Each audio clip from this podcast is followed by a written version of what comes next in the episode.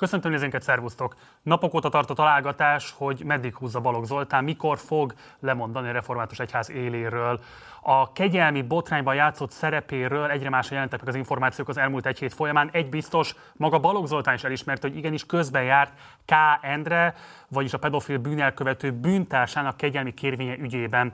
Ez egy elég súlyos állítás, amelyet most már biztosan állíthatunk, hogy Balogh Zoltán megerősítése után is tényként kezelhetünk.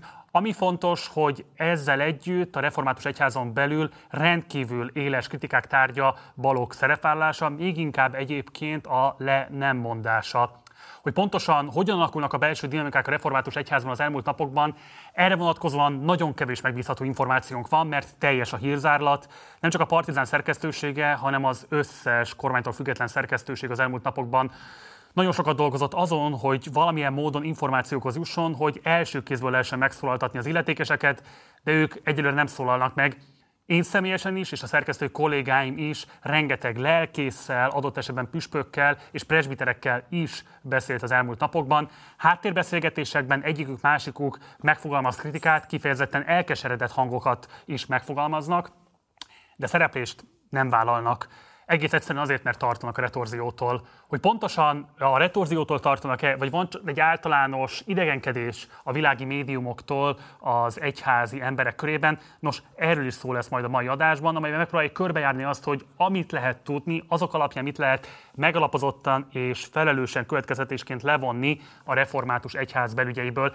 De kicsit tágabban is fogjuk majd értelmezni az egyház kérdését, tekintettel arra, hogy az állami függőség, pontosabban a közpénzeknek való kitettség az egyháznak egészen drámai mértéket öltött, és hogy pontosan ez milyen lekötelezettséget hoz magával, egy az egyáltalában milyen kitettségeket jelent az egyházi vezetők részére. Nos, erről szó lesz majd az adásban és arról is, hogy az a morális válság, amelyet hívek sokassága jelez a református egyház közeléből, amelyet különböző social media posztokban, háttérbeszélgetésében és így tovább megosztanak, nos, hogy annak mi lehet a feloldása. Többen kérdeztétek az elmúlt napokban, hogy mégis egy világi médiumnak mi köze lenne ahhoz, hogy mi zajlik a református egyház berkeiben, és megalapozott a kérdés, azt gondolom, hogy érdemes rá válaszolni. Két okból tartjuk ezt közügy számba menőnek. Az egyik az valóban a közpénzérintettség. Egész egyszerűen magyar adófizetők mindegyike felekezeti hovatartozástól függetlenül, a vallásról vallott elképzelésétől teljesen eltérő módon, de hozzájárul ahhoz, hogy a református egyház közösség is működjön. Erről lehet gondolni elítélőleg, vagy támogatólag bármit. Egy tény, magyar adófizetői pénzekből is működik, ezért a magyar adófizetőknek igenis van lehetősége, sőt, felelőssége abban, hogy átlássa, hogy mi zajlik a református egyházon belül. Ez az egyik vonatkozás. A másik vonatkozás pedig Balog Zoltán személye, aki sokáig minisztere volt az Orbán kormánynak, és a mai napig egyébként informálisan nagyon súlyos befolyással bír a Fidesz különböző köreiben, és hogy azt tudjuk magának, a köztársasági elnöknek is tanácsadója volt, sőt a tanácsadói funkcióján, legalábbis az újságcikkek alapján messze túlmutatóan vett részt a Novák Katalin körüli ügyeknek a menedzselésében. Az a baj, hogy nagyon sok feltételes módban tudunk csak fogalmazni, és ez pontosan mutatja a demokráciánk állapotát, mert egész egyszerűen egy ilyen súlyos válság esetében sincs lehetőségünk magukat, az érintetteket megkérdezni.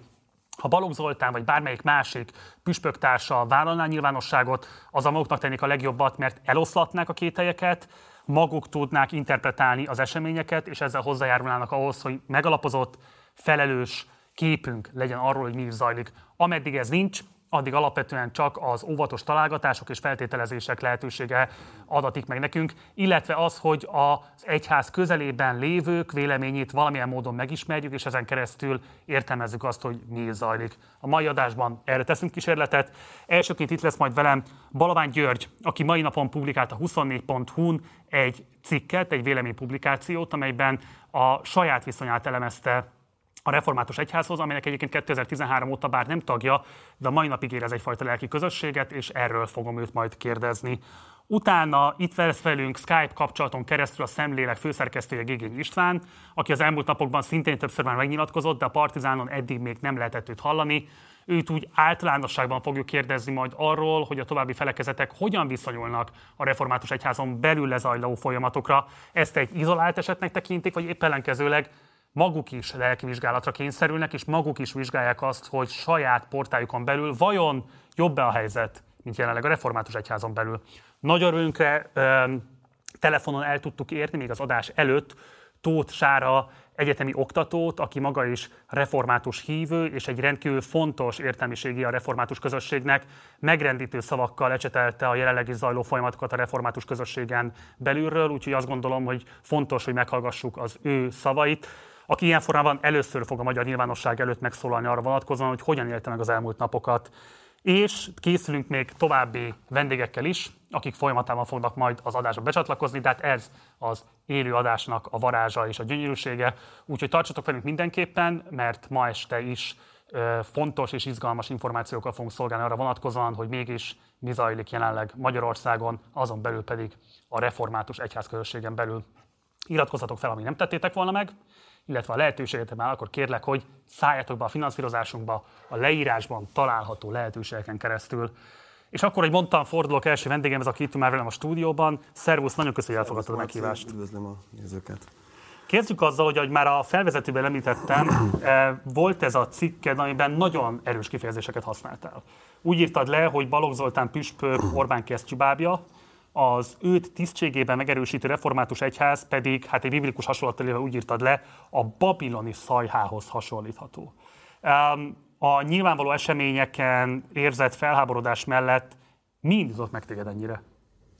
Hát a nyilvánvaló eseményeken érzett felháborodás elsősorban, ami, ami még, mindig, még mindig tart, nagyon mélyen fölkavart. Én, én arra számítottam, hogy valók le fog mondani egészen egyszerűen azért, mert, mert az, ami történik, az, ami történt, az olyan szinten vállalhatatlan, hogy azon csodálkozom, hogy ezt nem látták előre, hogy, hogy, hogy ekkora vihart kavar egyházon belül az ő két kézzel való kapaszkodása a, a püspöki ö, székbe. Hm. Hiszen azt látjuk, hogy, hogy ugye, ugye az első kommunikáció arról szólt, hogy itt 86%-ban szavaztak ö, szimpátiát a szimpátia szavazáson balognak, de hát nem abból a néhány tucat emberből áll azért az egyház, akik ott jelen voltak.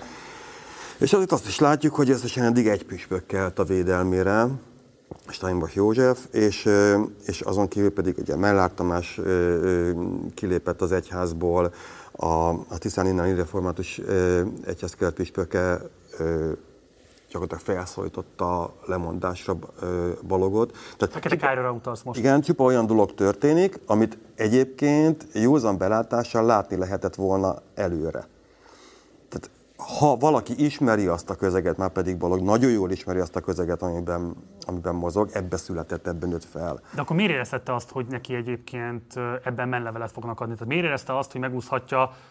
Van-e bármi más oka, mint az, hogy neki azért egy erőteljes beágyazottsága van a jelenlegi kormánynál? Ezen kívül más típusú megerősítés érhette az ő személyét szerinted?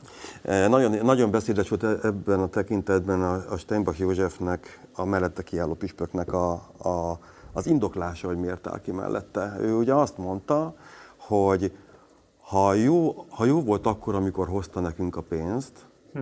Hm, akkor legyen jó most is. Ami szintén egy arcpirító indoklás, de, viszont nagyon egyértelmű, világosá teszi a, a, a viszonyokat és az, a, az érdekhálózatot. Tehát, hogy van egy olyan ember, aki olyan bensőséges kapcsolatot ápol a kormányzattal, hogy el tud intézni gyakorlatilag bármit, aminek tényleg csak az emberi képzelet szabhat határt. Korábban ez nem volt, és nem akarnak elveszíteni egy ilyen. Tehát, hogy erre bazírozhatott Balog, hogy, hogy az aranytojás tyúkot nem fogják. Ugye, csak a belső hatalmi dinamikákra vonatkozóan szerintem egy érdekes adalék, amit Mizsur András cikke tárt fel a mai napon a Telexen. Ebből van egy rövid képünk, amit meg tudunk mutatni a nézőink számára is. Ez azt mutatja meg, itt ő azt szedte össze, hogy a hívek eloszlása hogy néz ki a református egyházon belül, és hogy kifejezetten a Tiszántúli református egyház megyében tehát az ő számítása alapján oda tömörülnek gyakorlatilag a híveknek a 75%-a. Tehát amikor Fekete Károly kiáll, uh-huh. és felszólítja Balogh Zoltánt a helyzet rendezésére, akkor gyakorlatilag az egyház három tudja maga mögött. Ez nyilván kérdéses, hogy, hogy konkrétan melyek azok a gyülekezetek Ati Szentúron, amelyek e, konkrétan ezt a véleményt osztják és támogatják. Tehát nagyon-nagyon erős megosztottság van. Egyébként az volt még a nagyon érdekes a, a Balogh Zoltán videójában, hogy ő valamiért arra is utalást tett, hogy az egyház egysége érdekében kell maradni. Teljes, teljes, teljes zavar, teljes zavar van ebben a fejben, ez látszik. Attól a pillanattól kezdve egyébként, hogy, hogy gyakorlatilag a botrány kitört. Hm. Ugye mi volt az első reakciója Balognak? Hogy kiírta a Facebook oldalára, hogy akkor én most elvonulok pihenni, olvasgatni és Igen. írni. Tehát, hogy, Erős volt.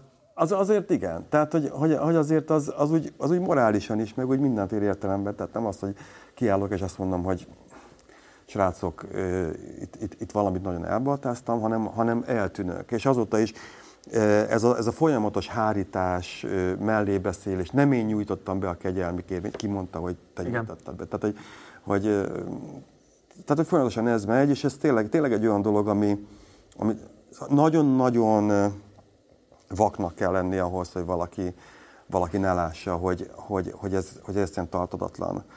Itt már csak azt lehet csatszolgatni, hogy lehet, hogy miközben itt beszélgetünk közben megtörténik a, a lemondás. Ezt rebesgetik sokan, igen, elvileg még azért a hír is fölröppent, hogy honlapra rendkívül zsinatot hívnak össze. Um, hadd kérdezek valamit igen. tőle, Gyuri. Te 2013 óta nem vagy a református egyház tagja. Így igaz. Az 11 éve volt. Igen. Akkor mi történt, ami ezt a lépést meghozatta veled? Mert hogy nyilvánvalóan akkor még nem volt kegyelmi ügy, uh-huh. de valószínűleg mély morális felháborodás dúlt benned, ami miatt szakítottál a közösséggel. Ugye magadra a cikkedben úgy írsz, hogy hogy is fogalmazza, bocsánat, hogy lelki hajléktalan vagy azóta. És először beszélek erről a nyilvánosságban, és nem is, olyan, nem is olyan könnyű ez a, ez a dolog, hiszen szinte az egyházban cseperedtem föl én is, és ott, ott találtam nagyon szoros testvéri közösségekre később, amikor az egész személyes ügyé vált, a, gyerekeimet is hittanra járt, járattam, és konfirmáltak, és, és, és gyakorlatilag egy ilyen, egy ilyen nagyon mély lelki beágyazottságot éltem meg az egyház keretein belül, ami, ami a szakadáshoz vezetett, az az volt, hogy gyakorlatilag a politika olyan szinten uralta el a, a gyülekezeteket, konkrétan a gyülekezet, ahol, tehát ahol, ahol voltam, és nem szeretném a konkrét gyülekezet meg, megnevezni, hogy, hogy, hogy egy ponton túl ezt úgy éreztem, hogy nem, nem vállalható, nem tartható. Tehát, segíts ezt meg, ez pontosan mit jelentett, hogy nem tudom én... A szószékről hallod konkrétan azt, hogy, hogy tehát olyan bibliai képeket applikálnak a, a jelen... Mondok egy példát, egy nagyon az anzásított prédikációt. Ugye van az a, a, a történet, amikor, amikor Nebukadnecár király épít egy hat, vagy álmodik egy hatalmas bálványszoborról, és, és, és mindenkinek le, kell borulni előtte, de van három olyan babiloni férfi, aki nem hajlandó, vagy három zsidó férfi, bocsánat, a, a, a, babiloni fogságba hurcoltak között, akik nem hajlandó leborulni a bálvány előtt, Sidrák, Misák és Abednego, ők a hősök. Hát róluk szól a prédikáció, az, az applikáció a következő.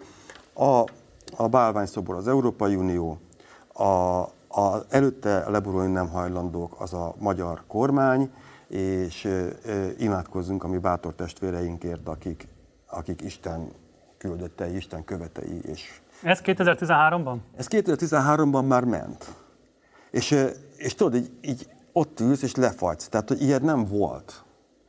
És, és lépésre lépésre, és amikor elkezd, és így valahogy beszüremkedett, egyszerűen, mint az ilyes versben a zsarnokság, tehát hogy, hogy, hogy valahogy mindenbe beszüremkedik a politikai ponton túl, illetve ne, nem az a hogy politizál, mert politizáljon az egyház. Tehát, tehát tényleg ne, ne, ne legyünk azért vakok a világra.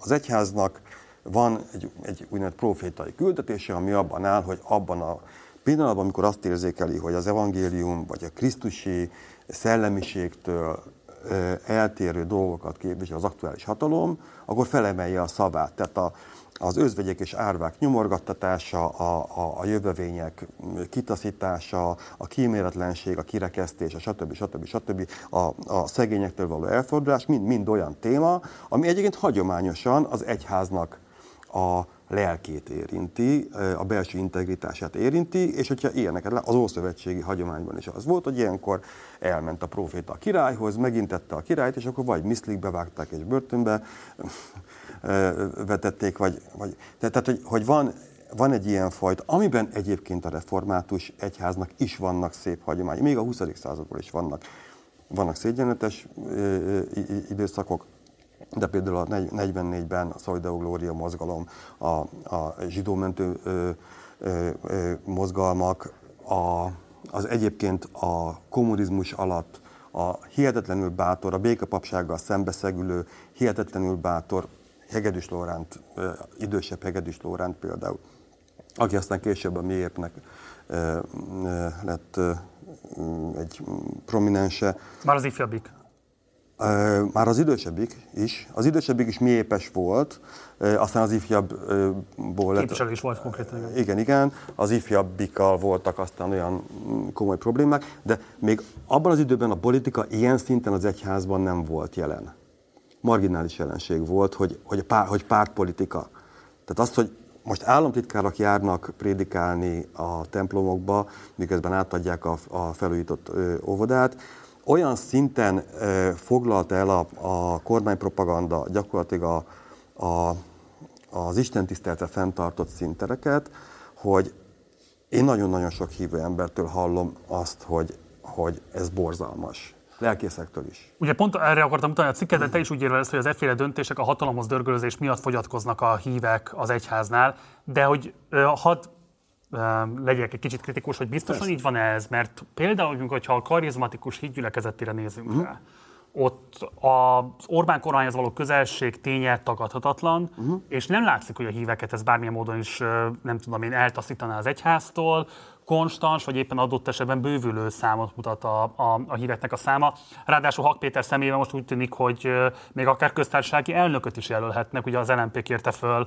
hogy legyen a jelöltjük, tehát biztos-e, hogy a hívek számára nem kívánatos és taszító az, ha hatalmi összekapcsolódás van egyház és kormány között? Ez részint ilyen gyakorlati teológia kérdése is, tehát a, a hídgyülekezetének ebben a összefüggésben azért egészen más a felfogása, mint mondjuk a hagyományos református felfogás. Tehát a hídgyülekezete az a, a jólét evangéliumát képviseli, tehát ők, ők, ők úgy fogják fel, hogy, hogy mindegy honnan jön a pénz, mert, az Isten, mert Isten áldása van mögötte. Tehát, hogyha nekünk pénzünk van, tehát jólét és egészség, hogyha ezek megvannak, akkor az, az, az Isten áldása. És, és azt, azt, azt tudnunk kell jól felhasználni. Tehát a, híd, a hídgyülekezete alapvető teológiai álláspontjától nem idegen az, hogy egy, hogy egy aktuális hatalomtól pénzt fogadjon el, míg a, a, a református felekezet, maga a szervezeti felépítés is úgy mm. néz ki, hogy a gyülekezetek önálló gazdasági egységek, a, a, egységek amiket a hívek e, tartanak ez benne van a református egyház alkotmányában is egyébként, e, hogy ezt a hívek feladata e, e, fenntartani. Tehát az államtól való szabadság az a reformációnak egyébként egy alapgondolata mm. volt éppen, éppen a nagy, az, államegyházi léttel szemben volt. Az reformáció egyik aspektusa volt az, hogy ezt fejezzük be gyerekek, hát saját, vegyük, vegyük kézbe a saját, a, a saját életünket és sorsunkat, és aztán utána persze a kommunizmus alatt ez egy kényszerű szabadság is volt, hiszen a, azokat a gyülekezeteket, akik nem hódoltak, vagy azokat a lelki vezetőket, akik nem hódoltak be, azokat vagy gulágra vitték, vagy talán én Zimányi József lelkipásztor például vagy egyszerűen elhallgattatták és, és, és, és kivéreztették, ugye nem lehetett nagyon nyíltan eh, hitéletet eh, élni. Ez tovább erősítette ezt a, ezt a fajta lelki hagyományt, az, az, az önállóság, az, az, az egyháznak, a, a közösség belső integritását, a hatalomtól való távoltartásnak ezt a hagyományát, ami engem nagyon lelkesített többek között, amikor én 30 évesen ugyan újra csatlakozóként eh, megtértem, a, és, és, a, és az egyház szolgáló tagja lettem. Amikor a szerkesztőink dolgoztak ezen az adáson, akkor nagyon sokakkal beszélgettek, akik azt mondják, hogy igazából ez a típusú szimbiózis, ami az egyházak és a kormány mögött, vagy között van pontosabban, azért a mögött tényleg ott van az a típusú megfontolás, hogy ott még mindig van nagyjából fél milliónyi hívő, akinek a jó indulatát és hát nyilván a szavazatát szeretné megszerezni a kormányzat. Ezért vannak a támogatások, ezért van ez a típusú együttműködés. Szerinted egyébként tényleg létezik ennyire erőteljes oksági kapcsolat? Tehát tényleg azt feltételezhetik megalapozottan, hogy aki felekezetbe jár, bármelyikbe is egyházlátogató aktív tag, az ha a saját egyházát kiemelve érzi, az automatikusan szavazóvá is fogja tenni őt? Az a szomorú igazság, hogy ez nagyon sok esetben működik. Ugye az a, az a narratíva, ja, egyébként még egy szempont muszáj ide, hogy, hogy, hogy értető legyen a teljes kép. Azért a, a hagyományosan konzervatívnak mondott politikai erők és, a, és az egyházak között azért létezik valamiféle ilyen bajtársiasság, vagy ez, ez, ez, ez bizonyos szintig természetes. Hiszen, mit tudom én, a, liber, a liberális emberkép az, az szöges ellentétben áll azzal, amit a konzervatívok gondolnak, de nagyon rokon azzal, amit mm. egyébként a, a vallásos emberek gondolnak, egy ilyen antropológiai pessimizmus, ez inkább ugye az ember alapvet, eredendően gyarló. A tekintélytisztelet, a hagyományok tisztelete, stb. stb. stb. Tehát egy csomó olyan dolog van, amely egy aktuális konzervatív politikát összekapcsolhat az egyházzal, de ez jelenthet egyfajta szimpátiát, de nem akár együttműködést is, tehát azzal sincsen különösebb problémám. Azzal van problémám, hogyha az egyház szolgáló leányává válik egy bármilyen, bármilyen hatalomnak. És azért 2010 meg 2013, mert ugye 2010 előtt a Fidesz az inkább egy ilyen az aktuális hatalom kritikáját testesít, testesítette meg. Egy olyan hatalomét egyébként, ugye a Gyurcsány egyház politikájában azért az egyházak nem, enyhén szóval nem, nem a kivételezett Igen. körbe tartoztak. És, és valahogy én, én, én például arra számítottam, hogy 2010 után hogy megnyugszanak a, a, a kedélyek. Arra nem, hogy gyakorlatilag egy ilyen nagyon világos és szemérmetlen deal születik, mi adjuk a pénzt, ti hozzátok a szavazókat. Hm. És a, a, a, a kérdésedre, hogy válaszoljak is végre, tehát, hogy ez a narratíva, hogy ott vannak a gonosz liberálisok, akik el akarnak venni, el akarják lehet, lehetetleníteni azt, hogy te egyházi iskolába járasd a gyerekedet, és ráadásul ugye ismerjük a, a, a vonatkozó történeteket a, a arról, hogy történetesen pedofilok is, ugye, meg, izé, a, a, a, meg, meg, meg, meg homoszexuálisok, meg mit tudom. Tehát, hogy, hogy miközben ezektől téged megvéd a, megvédi a mi hitünket, megvédi a mi hit gyakorlatunkat az aktuális kormányzat, más nem is kérnek cserébe, csak e, saját jól felfogott érdekünkben támogassuk őket. Hát figyelj, az nem volt olyan magyar egyház a 2022-es kampányban, amelyik püspöki körlevélben bátorította volna a híveket arra, hogy konkrétan a Fideszre szavazzanak. És ezt a kör, ez, ez volt a, a, református egyház. Ezen kívül senki ilyen nem betemedett. Ezt a körlevelet akkor ugye a Balogh Zoltán által fogalmazott körlevelet, ezt felolvasták a református templomokban. Tehát ennél nyíltabban már, már tehát már hova? Arról akarom még kérdezni, hogy folytonosság, vagy éppen ellenkezőleg tényleg éles cezúra jellemzi-e a 2010 előtt és 2010 utáni valláspolitikát. Kérdezem ezt kicsit azért is, és hadd menjek vissza egészen a rendszerváltás előttig.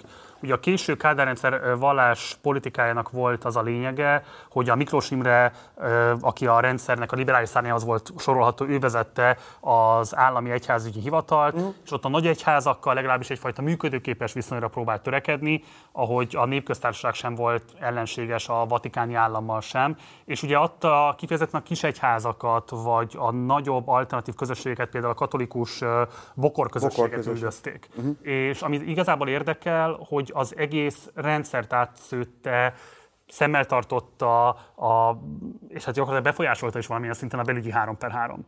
Tehát a NER előtti református világot, mintha, tehát nem tudom, hogy nem idealizáljuk-e abban az értelemben, hogy ott is azért megvoltak azok a befolyásolási technikák, amelyeket 2010 után azonosítunk be. Mit gondolsz erről a felvetésről? Egész egyszerűen nem folyt, nem folyt politikai kampány a templomokban. Ez az alapvető különbség? Ez az egyik különbség. A, a, ahol politikai, ahol nagyon élesben ment a politizálás, például az ifjabb hegedűs vonalon, azt előbb-utóbb valamilyen módon elkasszálták. Azért figyelj, 2001-ben Balogh Zoltán nyilatkozza azt, hát 2001-ben hozzá teszik be az egyházi törvénybe azt, hogy nem lehetsz egyszerre lelkész és politikus. Ez egy 2001-es betoldás, ezt Lex Hegedűsnek is nevezték, hogy azért, hogy a Hegedűs Lóránt, az ifjabb Hegedűs Lóránt páláról le lehessen venni a, a palástot, mert annyira kínos volt. Ez az úgynevezett református ö, alkotmányban. Hát igen, a református egyház törvény, igen. Igen. igen. A református egyházi törvény 79. paragrafus első pontja mondja azt, hogy, hogy, hogy nem lehetsz egyszerre lelkész és politikus, hát úgy látszik, hogy politikus és lelkész lehetsz egyszerre, de hát ez, tehát, és pont az, aki beletétette a, a, a, a, a, ezt, a, ezt, a, ezt a passzust, azért annak, annak érdek, vagy az a kör, utána játszotta ki ugyanezt a, ugyanezt a, ugyanezt a szellemiséget. Tehát, hogy tehát, hogy igen, igen, tehát történt egy, egy, egy éles váltás. A, előtte nem volt, nem, nem, nem volt jellemző, tehát hogy, hogy volt, volt, beszélgettünk politikáról, meg, meg, meg ö, ö, még azt is sejteni lehetett, de nem, nem, nem is tudta az ember, hogy, hogy ki Fideszes, kire fog szavazni. Sokkal nyugisabb volt a helyzet. Ugye a rendszerváltás után az állam és egyház szétválasztása jellemezte alapvetően a viszonyulást átfogóan az egyházakhoz, és 2011-ben ugye a vallásügyi törvény megváltoztatása, vagy gyakorlatilag parlamenti jóváhagyás szükséges ahhoz, hogy valaki bevett egyházi státusz kaphasson. Igen. Ez a nagy törésvonal, ami ezt, az, ezt a szétválasztást, ezt az állam és egyház különválasztását alapvetően kikezdte 2010 után? Abszolút. Vagy van más sarokpont is? Abszolút, kodifikációs értelemben ez. Tehát azért, és az is nagyon beszédes, nem? Tehát 2010-ben megkapják a hatalmat, és az első két nagy intézkedés csomag, ugye az egyik a médiatörvény volt, a másik pedig az egyházügyi törvény, akkor még Szászfalmi László egyházügyi államtitkárral, vagy verte ezt végig, ami ugye jogfoszt, kvázi jog, ar, arra hivatkozva, hogy az úgynevezett bizniszegyházakat kiszűrjék, gyakorlatilag kedvezményezetté tette azokat a, azokat a vallási közösségeket, a, amelyektől remélhetett ö, ö, akár a, a társadalmi súlyuk, akár a létszámuk révén ö, bármiféle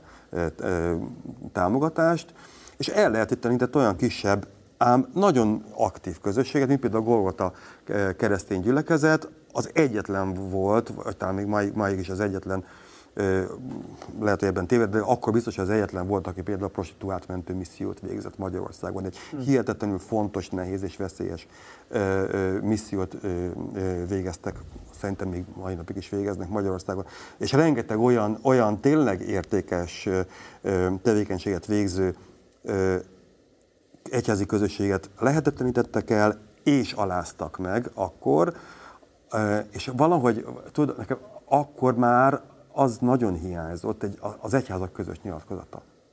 Az, hogy, az hogy, hogy akkor erre mondjuk azt, mondjuk azt, reformátusok, evangélikusok, katolikusok, hogy nem, a testvéreinket nem hagyjuk. Hm. Tehát, hogy, hogy egy közös nyilatkozatban állás, és megvédjük őket, és nem, és, és, és vas, vastaps, érted? Szóval, hogy, hogy, hogy, hogy igen, végre ezek, ezek egy eltakarodnak, kiesnek a pixisből, és aztán utána, amikor odaig folyott a dolog, hogy az országgyűlés dönt arról, hogy, hogy ki egyház és ki nem. Én emlékszem egy ilyen parlamenti fiaskóra, amikor szegény megboldogult Wittner Mária érvel politikai felszólalásában, amellett, hogy ki egyház és ki nem, és hogy hány Isten van, tehát teológiai érvek hangzanak el, tehát botrány, egyszerűen cirkusz a hmm. parlament falai között. Tehát, hogy, hogy azért mondom, hogy annyira olyan szinten abuzálta a 2010 után a politika az egyházakat, hogy nekem az, az én személyes lelkiismeretemnek nem maradt más, más döntési lehetősége, és nagyon-nagyon tisztelem azokat, akik, akik ott maradnak úgy, hogy ez nem jó, próbálnak változtatni belülről, próbálnak valahogy, valahogy, valahogy világítani, próbálnak megküzdeni ezzel a, ezzel a helyzettel. Számosan vannak ilyenek is, szerintem egyre kevesebben sajnos. És akkor záró kérdés hozzád. Balogh Zoltán lemondását nagyon sokan igazából már készpénznek veszik, legalábbis azóta, hogy uh-huh. Bajer Zsolt gyakorlatilag neki is megküldte azt a Sejem zsinort, amit Novák Katalinnak megküldött, és Hut Gergely is elég élesen kritizálta őt magát. Szóval nehezen tűnik úgy, hogy a politika ne jelezni Balogh Zoltánnak azt, hogy ezt most már le kéne zárni. Ugye nyilvánvalóan gyengíti a Fideszes narratívát azzal kapcsolatban, hogy a felelősségvállalás az náluk bevett gyakorlat és reflex a hibák elkövetését követően, ameddig Balogh Zoltán rendben van, hogy nem politikai szerepben van jelen az egyházban, de hát azért mégiscsak a politikai bekötöttségét is gyakorolja egyházi vezetői szerepkörében, szóval neki ezzel valamit kezdenie kell, és a politika elég egyértelműen megüzente, hogy mit szeretne látni tőle. De most egy pillanatra ezt félretéve, ha le is mond, távozik is, azzal szerinted nyilvánvalóan nem fog megoldódni még az a típusú komplex válság együttes, ami a református egyházat is veszélyezteti. Szerinted mi kellene ahhoz, hogy érdemi változás legyen? És bocsáss, meg még egy gondolatot hadd tegyek ide, mert sokan szoktak azzal érvelni, hogy a kiemelt állami támogatások hogyan rontják meg az egyházat. Én személyesen azt gondolom, hogy az, hogy a magyar állam szán arra pénzt, hogy emberek a lelki gyakorlatukat végezhessék, hogy tudjanak hitéleti tevékenységben részt venni, hogy ennek legyen valamifajta közösséggondozói vetülete, szerintem ezek a szekuláris állam céljaival is összeegyeztethetőek. Én ezt nem gondolom, hogy fel kellene számolni, hiszen helyes az, hogyha az állam áldoz művészetre, kultúrára, adott esetben vallásgyakorlásra is jól lehatárolt keretek között. Szóval az, hogy önmagában ezt a függelmet föl szedjük, vagy felszámoljuk az egyházak vonatkozásában, az egyházak és az állam vonatkozásában, az nem biztos, hogy kívánatos. De akkor hogyan lehetne azt elérni, hogy ne kerüljenek teljesen ki a szérűre, legyen meg az a támogatás, ami szükséges ahhoz, hogy tudják folytatni a tevékenységüket, de ne legyenek lekötelezettjei a hatalomnak, ne legyenek szolgái a hatalomnak. Hát úgy, hogy ha, ha a reformáció alapelveit például újra tiszteletben tartják, és megtérnek Jézus Krisztushoz. Tehát ezt, ezt, ezt, ezt tudom mondani, tehát hogy, hogy, hogy De felteszem, hogy azt vissza lehet térni. már. De nem, de persze, ezt lehet, ezt lehet gondolni, de hát akkor meg ki kell nyitni a Bibliát, és, és, és, és el kell mélyedni benne. Tehát gyakorlatilag az, ami egyiket, amit felvetettél, hogy, hogy a, hogy az állam támogathatja a hitéleti tevékenységet, támogathatja, csak akkor mindenféle hitéleti tevékenységet támogatnia kell egy szekuláris társadalomban, nem pedig ö, kivételezett hitéleti tevékenységeket. Azokat a tevékenységeket, amikor, az áll, amikor egy egyházi közösség ö, állami feladatokat ö, vállal el, tehát szegényházakat, idős otthonokat tart fenn, árvaházakat üzemeltet, iskolát, óvodát, bölcsödét, és mindezt teszi nagyon törvénykövető módon, szerintem egyformán megilleti a normatív támogatás, nem, kivéti, nem kiemelt módon, mint most egyébként, de ugyanabban a mértékben megilleti. És akkor itt, itt, itt, szerintem itt meg is van a válasz. A, a, a másik pillére pedig az, hogy annak az alapelvnek, hogy a hívek tartsák fent az egyházat, annak érvényesülni kell az egyház autonómiája érdekében. Tehát, hogy, hogy egyszerűen ez, egy, ez a belső tartáshoz is szükséges, ahhoz a fajta ilyen, a nyakas kálvinista, tudod, aki, izé, aki úgy, úgy büszke, hát arra is büszke lehetne egy egyházi közösség, hogy, hogy, hogy hogy nem kell nekem a te pénzed. Hát vagyunk mi olyan tökösek, hogy, hogy, hogy, hogy, hogy fenntartjuk a templomot, és, és fenntartunk egy, egy, egy, egy parókiát, és megcsináljuk. Ha kevesen, ha kevesen vagyunk, akkor misszió, akkor, akkor tessék, tessék embereket hívni Krisztushoz, tessék olyan életet élni, vagy úgy élni ebben a világban, hogy vonzó legyen az egyház, mert hiszen az egyházban, a teológia szerint az egyházban lesz láthatóvá Krisztus. Tehát legyen Jézus Krisztus vonzó az emberek számára. Ez lenne az egyház feladata. Ehhez nem az állami pénzeken keresztül vezet az út, hanem a belső megújuláson keresztül. Balavány György, nagyon szépen köszönöm, hogy elfogadtad a meghívásunkat, és mindezt megosztottad a nézőinkkel. Gyere majd máskor is minden. Köszönöm szépen. Ti pedig nem menjetek sehova, mert folytatjuk az adást. Elvileg itt van már velem a vonalban Gégény István, katolikus teológus. Szervusz István, köszöntelek az adásban. Szerbusz, köszönöm szépen a meghívást. Hallatok rendesen? Abszolút hallunk, persze, minden legjobban megy. No, István, nem akarlak ilyen felekezeti torzsalkodásba belehajszolni, de azért az mégiscsak fontos lenne, hogy, hogy az adás felvezetében elmondtam már a nézőinknek, nagyon sok református lelkészt kerestünk, de igazából senki nem akart nyilvánosság előtt megszólalni. A Stanleynek alapítójaként te mennyire látsz rá arra, hogy mi zajlik most a református berekeken belül? Félelem, lojalitás az, ami inkább mozgatja őket? Tehát mennyit lehet erről felelősségteljesen elmondani? Van egyáltalán ezzel kapcsolatban bármilyen érdemi értesülésed? Elég sok értesülésem van, és úgy kezdted a mai adást, próbálok visszaemlékezni, hogy nagyon kevés dolog tudható, sok bizonytalanság van a történetben. Egyrészt engem nem fogsz tudni összeugrasztani a reformátusokkal, édesapám református családból származik, az én szakdolgozatom a teológiából az egységtörekvések jövőjéből írtam, és tegnap Pannonhalmán egy ökumenikus, tehát felekezetközi vesperáson és liturgián, bűnbánati liturgián vettem részt Hanvazószerda kapcsán, ahol például Steinbach Józseffel is találkoztam. Erről a témáról nem beszéltünk, de nagyon sok református lelkész testvér is ott volt, úgyhogy az én megszólalásomnak, amit vállaltam, és legyen az első evidencia, hálával és köszönettel tartozunk mi, keresztények, neked, Marci, és mindenkinek a Partizán csapatánál, mert megdöbbentő és tanulságos az a hallgatás, amivel a magukat elvileg hivatalos egyházi csatornaként definiáló felületek kísérik ezt az ügyet. Egy óriási erkölcsi morális válság van, és ebben az, hogy ti ezt a témát fölvállaljátok, ezért a hívő keresztények, azok hálával és köszönettel tartoznak nektek. Mondok még egy evidenciát, össze van zuhanva, meg van rodjanva a református, hívő reformátusok közössége. Hallok olyan információkat, hogy lelkészek álmatlan éjszakái vannak, néhányan talán szó szerint, így, ahogy mondom, sírnak.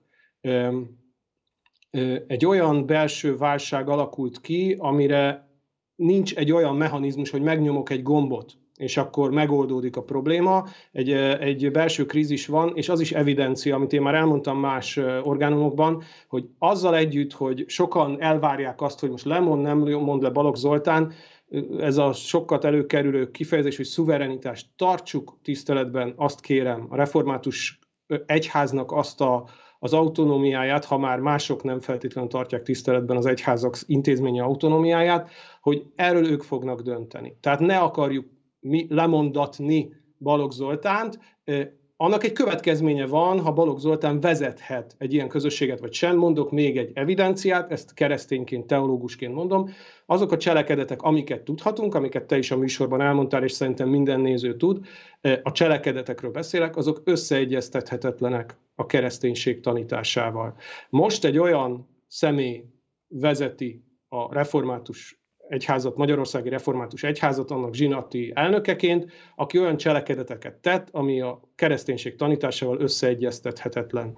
Ha, ha, ha valamiért válság van, akkor az például ez. Ha ebben 86%-a annak a bizonyos körnek, én nem tudom, kik szavaztak, most vannak ilyen hírek, hogy püspökök nem szavaztak, meg hasonlók, bárki, aki azt mondta, hogy egy ilyen személy továbbra is maradhat eh, ennek a református közösségnek a vezetője, azoknak nem csak Balogh Zoltán, nekik önvizsgálatot kéne tartaniuk. Tudnék bibliai idézeteket mondani, de figyelek rád. Nem csak azt akarom igazából megkérdezni, mert az előző megszólásodban volt egy fontos gondolat, amire szerettem volna visszacsatolni, hogy mit gondolsz, mi magyarázza azt, hogy van egyfajta távolságtartás a világi, nem kormányzati médiumokkal szemben a lelkiszolgálatot vagy adott esetben egyházi tisztséget betöltő személyek részéről. Mi konkrétan kaptunk olyan visszajelzést, hogy világi médium részéről nem kíván adott esetben egy lelkész bármifajta nyilatkozattal élni. Szerinted ez mennyire oka annak, hogy hír zárlat van, tehát egész egyszerűen ki lett adva, vagy mennyire van adott esetben ténylegesen rossz élménye gyanakvása az egyházi közösségnek a világi médiumokkal szemben, és mit lehet tenni azért, hogy ez oldódjon?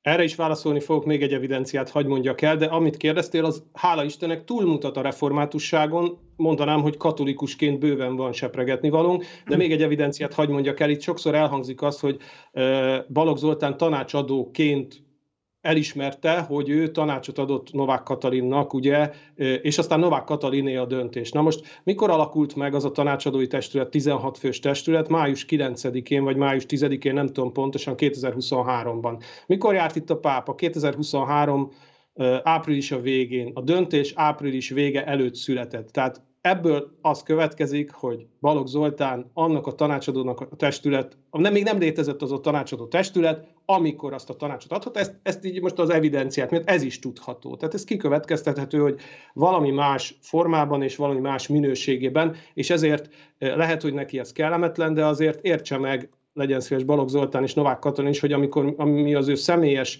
relációkat, mentori, baráti, kollegiális kapcsolatukra utalunk, mármint hogy a nyilvánosságban, az nem, nem érdekel minket az, hogy ő köztük milyen viszony van. Az érdekel bennünket, hogy a köztársasági elnököt ki milyenben, hogyan befolyásolja, és hogyan képviselte elvileg ő a nemzetegységét. Vissza a te kérdésedre, egyértelműen beteg a magyar keresztényi intézményrendszer, a református, a katolikus biztosan, az evangélikus mutatja a legvitálisabb jegyeket, most Fábri Györgynek is akár a, a nyilvánosságban megjelent posztjára gondolhatok, és és lehet, hogy kemény lesz a kifejezés, de én ezt egyébként már Telexen is, meg sok helyen megírt publicisztikáimban vállaltam.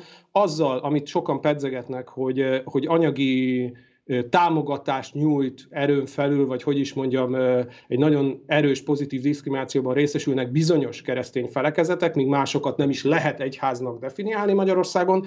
Ez, ez megbetegítette az intézményrendszert, és és, és azt látjuk, hogy, hogy nagyon sok püspök meg pap ismerősöm is mondja, hogy bizonyos orgánumoknak nyilatkozik, bizonyosoknak nem. Például a szemlélek is nagyon sokaknál tiltó listán van, mert hogy mi felvállaljuk azt, ami nem szimpatikus a kormánynak, és innentől kezdve nagy kérdés az, hogy ők igazából az evangéliumot hirdetik, és az evangéliumot képviselik-e, vagy pedig az evangéliumból kiválogatva azokat a morzsákat, amik egy politikai berendezkedésnek érdekesek. Még egyet, bocsánat, hagyd mondjak el, mert a Gyurival itt az előbb Balaván Györgyel, amikor beszélgettetek, Hát azért én hagyd száfoljam meg, tehát nem a rendszerváltás óta, meg 2010 óta van itt a, a kormány, mondjuk a hatalom és az egyházak közötti összefonódás. 313-ig kell visszaugorni az egyház történelemben. Előtte üldözték, gyilkolták a keresztényeket, azóta a mindenkori hatalom mindig kereste az egyházi csoportosulások kegyeit. Ez néha plusz, néha mínusz történet volt, de hát még a, a 20. század elejéről is tudunk, mondjuk... Persze, világos. Két, Bocsáss, hogy belét, belét folytom a szót, csak az a baj, hogy tudom, hogy el kell majd benned, és szeretném, hogyha mi néhány kérdésre kaphatnánk Kicsit választ tőle. a határidőt, de Akkor igen. jó. Um, ugye azzal együtt, hogy van egyfajta nyilatkozatstop, azért látható, hogy saját Facebook oldalon, vagy adott esetben Fekete Károly esetében közleményben próbálkoznak egyes egyházi vezetők, vagy lelkészek hangot adni a nem tetszésüknek. Őket szerinted mi motiválhatja? Akik a nem tetszésüknek hangot adnak? Akár püspöki szinten, akár lelkészi szinten, igen. Hát az egyik fiatal lelkészt mindannyian olvastuk. Tehát, hogy őt a Szentlélek arra indította, hogy azt a bizonyos fizetés kiegészítést, azt ajánlja föl azoknak, akikre a kevés szó esik, tehát, hogy a, a molesztált gyermekek és a, a, a, az árvák, a, a nehéz sorsúak. Én ezt teljes mértékben elfogadom. Tehát nagyon visszatérve az eredeti kérdésedre, nagyon viaskodnak magukban ezek a lelkészek, ezek az egyházi vezetők, hogy ők nem szeretnének egy politikai térbe bekerülni, egy politikai térben bárkinek a játékszerévé válni, és én ezt megértem. Viszont... Hát ez egy nagyon súlyos ellentmondás, ugye bocsáss meg, hogy belevágok megint a szabadba, de hát ugye eleve Balogh Zoltán azzal érvelte megválasztása mellett, hogy neki a kormányzati kapcsolatai hasznot hozhatnak a református ezt egyház számára. Mondani, hogy én értem az ő érveiket, csak a logika az megbukik. Tehát, hogy pontosan azáltal várnak politikai játékszerré, egyrészt, hogy nem csupán elfogadnak támogatást, hanem ahhoz képest viselkednek is. És azért a viselkedésnek emeljük már ki azt a szintjét, hogy én több püspöktől hallottam azt, hogy ő amikor mondjuk nyilatkozott valamit, ami nem tetszett a kormányzatnak, akkor már ment az X államtitkártól neki az SMS. Tehát itt nem egyszerűen csak egy képzelt függés van, hanem konkrétan állami vezetők nyomást gyakorolnak egyházi vezetőkre. És maradjunk Balogh Zoltánnál, maradjunk 2021-nél, nem volt olyan rég, talán emlékszünk rá, 2021 decemberében, advent idején, tehát karácsony előtt kiadtak egy közös nyilatkozatot. Nem csupán keresztény felekezetek, zsidók is többen csatlakoztak hozzá, amiből botrány lett, hiszen az emberi élet méltóságát olyasmihez kapcsolták, amit sem a zsidó, sem a keresztény tanítás nem tanít. Egy kicsit elkapkodott volt utólag, azt mondták, legalábbis erre hivatkoztak, de gyakorlatilag elsőként az evangélikusok, hogy Mazsihisz kifarolt belőle. Miért érdekes most? Azért, mert én egyházi vezetőktől hallottam, hogy maga Balogh Zoltán volt az, aki más egyházi vezetőknél éppen a korábbi köztársasági elnöknek a, az egyházi vezetőknek adott fogadásán kampányolt azért, hogy majd lesz valami nyilatkozat, majd írjátok már alá, és azzal is valahogy a politikához akarták közel húzni a különböző egyházi dolgokat. Tehát Balogh Zoltán, sokan hivatkoznak rá, hogyha Ha ez most kiderült, ami egy, egy lebukás, tehát ezt nem bejelentették, ezt ugye az újságírók kiderítették magát az, hogy mit írt talán. És aztán valóban maga megerősítette, igen. Ben megerősítette, de nem ő kezdte azt, hogy én mit csináltam, hanem elismerte végül is. Igen. Mi minden van még itt a háttérben? Tehát szerintem a, a nem egy személyre vonatkozóan Balogh Zoltán, de ő is egy olyan kulcs szereplője egy egyházakat, kereszténységet megbetegítő folyamatnak és állapotnak, ami betegségben most szenvedünk, és amire én a saját katolikus egyházamban egy sokszor leprásnak érzem magam, üldözöttnek érzem. Tehát most ne a reformátusokról beszéljünk csak önmagában. Magyarországon kereszténynek lenni, hiteles kereszténynek lenni, az egy üldözött dolog.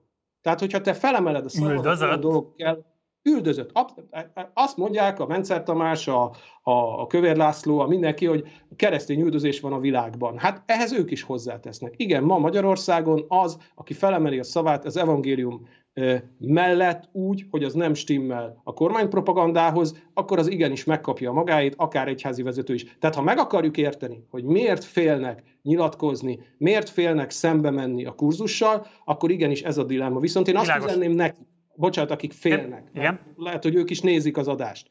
Hagy küldjem a bátorítást azoknak, akikkel én nem beszéltem, mert akikkel beszéltem, sok református lelkész, őket erősítem abban, és kiállok mellettük. Én kiállok a református egyház hívő, hiteles tagjai mellett, hogy ne féljetek. Bocsánat, hogy ezt mondom, kicsit passzol a Magyar Péternek a hashtag ne féljetekhez. Tele van a Biblia ezzel az üzenettel. Most egy nagyon nehéz helyzetben vannak, egzisztenciális, lelki ismereti, hatalommal való nyomás alatt vannak, de kedves lelkészek, ne féljetek. De ez a krízis a te megítélésed szerint nem szolgálhat egyfajta önreflexióra, és nem adhat lehetőséget. Erre arra gondolok alapvetően, amiről most beszéltünk, hogy ez a szimbiózis, ami kialakult politika és egyház között, hogyha most sérelmes a számukra, és azt fedezik föl, hogy ez egy beépített hibája volt a működésüknek, ami egy politikai konfliktus kirobbanásakor őket magukat is a konfliktus szereplőivé teszi, akarva, akaratlanul, nem lehet, hogy ez alkalmazható arra, hogy fölülvizsgálják azt, hogy akkor ezek szerint az állam és egyház szétválasztása és külön entitásként való kezelése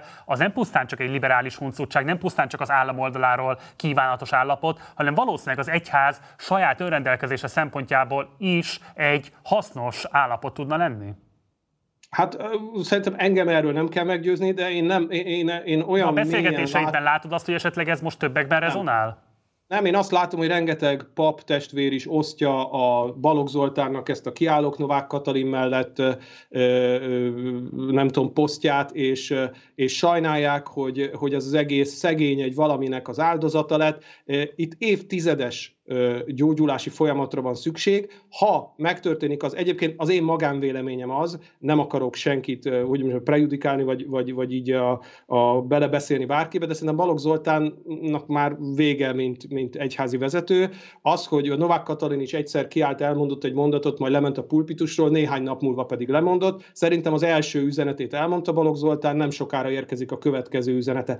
Azt én nem tudom, hogy akár a református testvéreink, akár a keresztény intézményvezetők vagy egyházi vezetők, felelős döntéshozók felébrednek-e ettől a szituációtól. Szerintem tele vannak félelemmel, tele vannak most, most belső meghasonlással, és ebben nem tudom, hogy ki tudna nekik támaszt nyújtani. Én azt mondanám, bocsánat, hogy olvassa mindenki Ferenc pápának a Hanvazó szerdára írt üzenetét, tele van nagyon jó gondolatokkal a belső megújulásra, aminek része az, amire te rákérdeztél, hogy néha ki kell menni a pusztába, és ott találsz rá olyan válaszokra, amik a kényelmedben nem jöttek szembe. Lehet, hogy ez most egy ilyen pusztai vándorlás a keresztényeknek. István, segíts még azt megérteni, hogy a kormányzati nyomulás és ledominálás az egyébként felelkezetektől függetlenül hasonló mintázatot mutat, vagy azért vannak eltérő típusai, ha megnézzük, hogy ez hogy zajlott le a katolikusoknál, és hogy zajlott le a reformátusoknál? Uh, még a katolikuson belül is uh, tudok differenciákat mondani, tehát nem csak, hogy, tehát biztos, hogy más uh, fogadtatása volt mondjuk református berkeken belül, mint katolikus berkeken belül, de ez talán ahhoz is kapcsolódik, hogy mondjuk református vallású a, vagy felekezetű a miniszterelnök, tehát egy kicsit így közülünk való a Novák Katalin is református felekezetű. De összességében szerintem a mechanizmus ugyanaz. Adok neked pénzt, sőt, kitömlek pénzzel, cserébe viszont azt várom el, hogy lojális legyen. Úgyhogy az eddig nem nagyon emlegetett evangélikusokat tudnám azt mondani, hogy náluk egyértelműen fölfedezhető. Például tudom említeni a Fabinyi Tamást, a Fábri Györgyöt, és bocsánat, hogyha valakit most nem említek, aki akár illendő lenne, de náluk látom azt, hogy ők igenis meg-megszólalnak, és hogyha visszamegyünk a legutóbbi népszámlálási adatokra, ők fogytak a legkevésbé. Tehát egyértelműen a számokban megmutatkozik, hogyha hitelességi válság, most hitelességi válság van a reformátusoknál, ha a hitelességi válság üti fel a fejét, akkor az emberek a lábukkal szavaznak. Szerintem a református döntéshozóknak most a saját túlélésük miatt is, a közösségük, mit fognak vasárnap prédikálni a lelkészek, majd a, a szószékről, mert a hívek azért olvassák a, az orgánumokat, függetlenül attól, hogy nem nyilatkoznak a, a református vezetők. Szóval, hogy nagy-nagy kérdések vannak itt, válság van, és ez a válságból születhet gyógyulás is. Én szerintem most már egy kicsit múlt idő Balogh Zoltán, tehát ne róla beszéljünk, arról beszéljünk, hogy hogyan mehetnénk előre. Azért még erősen most... jelen idő, tehát az, hogy ő lemond-e vagy sem, az még mindig egy kérdés. Ha nem mond le, akkor is. Most mondok egy olyat, ha, a, a, ahova ő bemegy, mint zsinati elnök, püspök, onnan én kijövök.